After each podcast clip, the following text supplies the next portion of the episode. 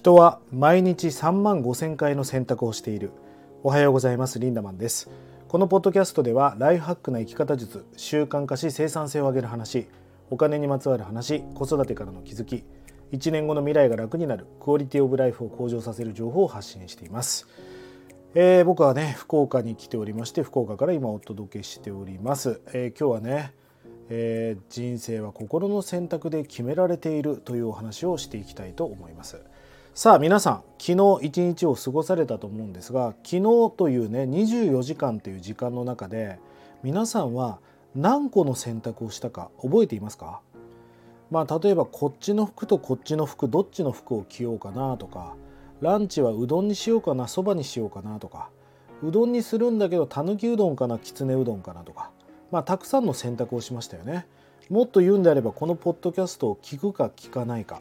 えポッドキャストを聞いたんだけどやるかやらないかとかねこれ全部選択じゃないですか何時に寝るかとかいつトイレに行くかとかこれ全部選択なんですちなみにこれ一回ね僕あのセミナーのワークでやったことがあるんだけど100個書き出せないんですよね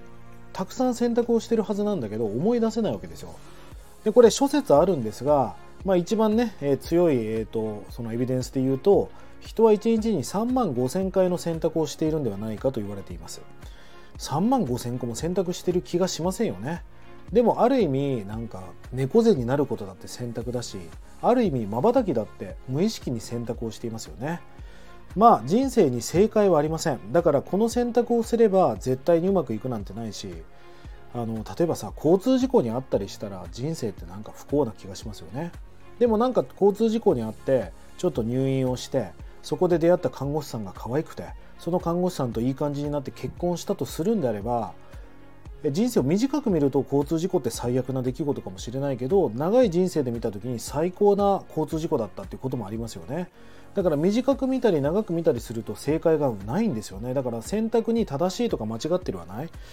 なんかこの選択が正しいってことが分かれば人生はそんなに難しいことではないんだけど選択って本当に長く見たら分からないですよね。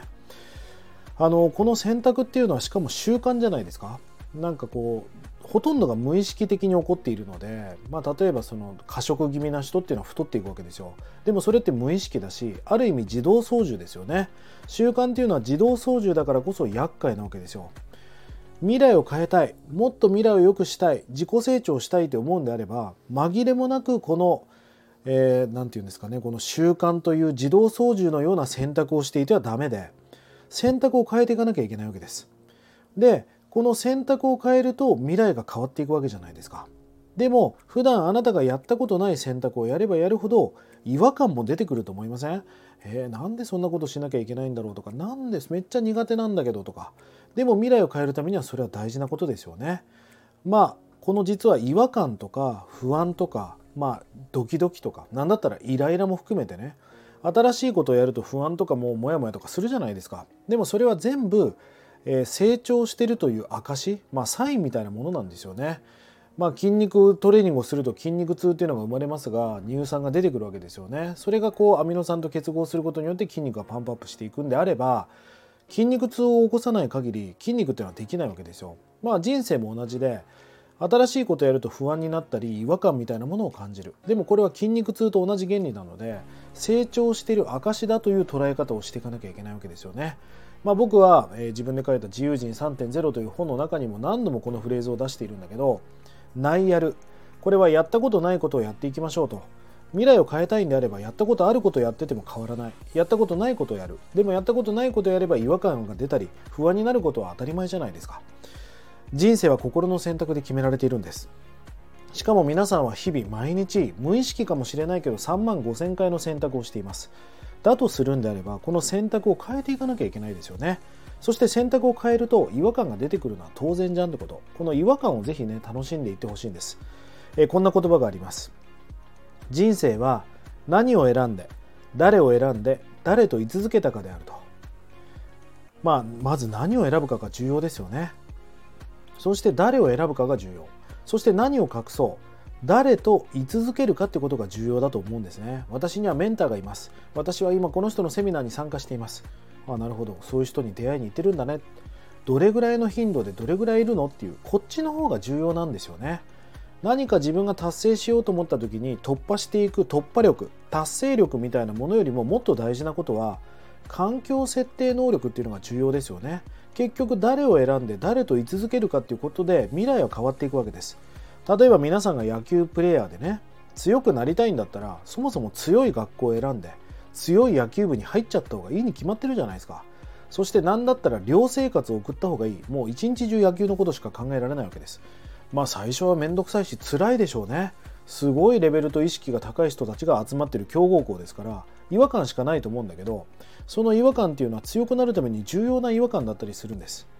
さあ皆さんは一体日々何を選んでいますか？何を選択しているかということです。そして誰を選んでいますか？誰と居続けてますか？その誰と居続けるかっていうことが未来を変えるためにものすごく重要なことだしここにセンスみたいなものが問われますよね。こればかりは正解はないです。誰といるのが正解ですかとか聞かれるけどそんなもん分からんって話です。だからこそ誰を選ぶかっていうセンス。誰と居続けるかという時間の使い方というセンスみたいなものを磨いていくということが大事だと思います、えー、今日の話は人生は心の選択で決められてるんです。1日3万5千回の選択をしてるんです。それは無意識的な自動操縦という習慣でしかない。それを変えていくと違和感が生じる。それは筋トレの筋肉痛みたいなものだからいい感じなんだよってことですね。ナイアルをやってください。そして何を選んで誰を選んで誰と居続けたかねかが人生にとって重要なことだというお話をしました。そんなセンスを磨いて最高なライハックを形成していってほしいなと思います。下の概要欄に LINE オープンチャットの URL を貼っております。ぜひ参加されてない人はね参加してください。えそして取り上げてほしいテーマやお題なんかがありましたら気軽にコメント、え DM をよろしくお願いいたします。それでは今日も素敵な一日をリンダマンでした。またね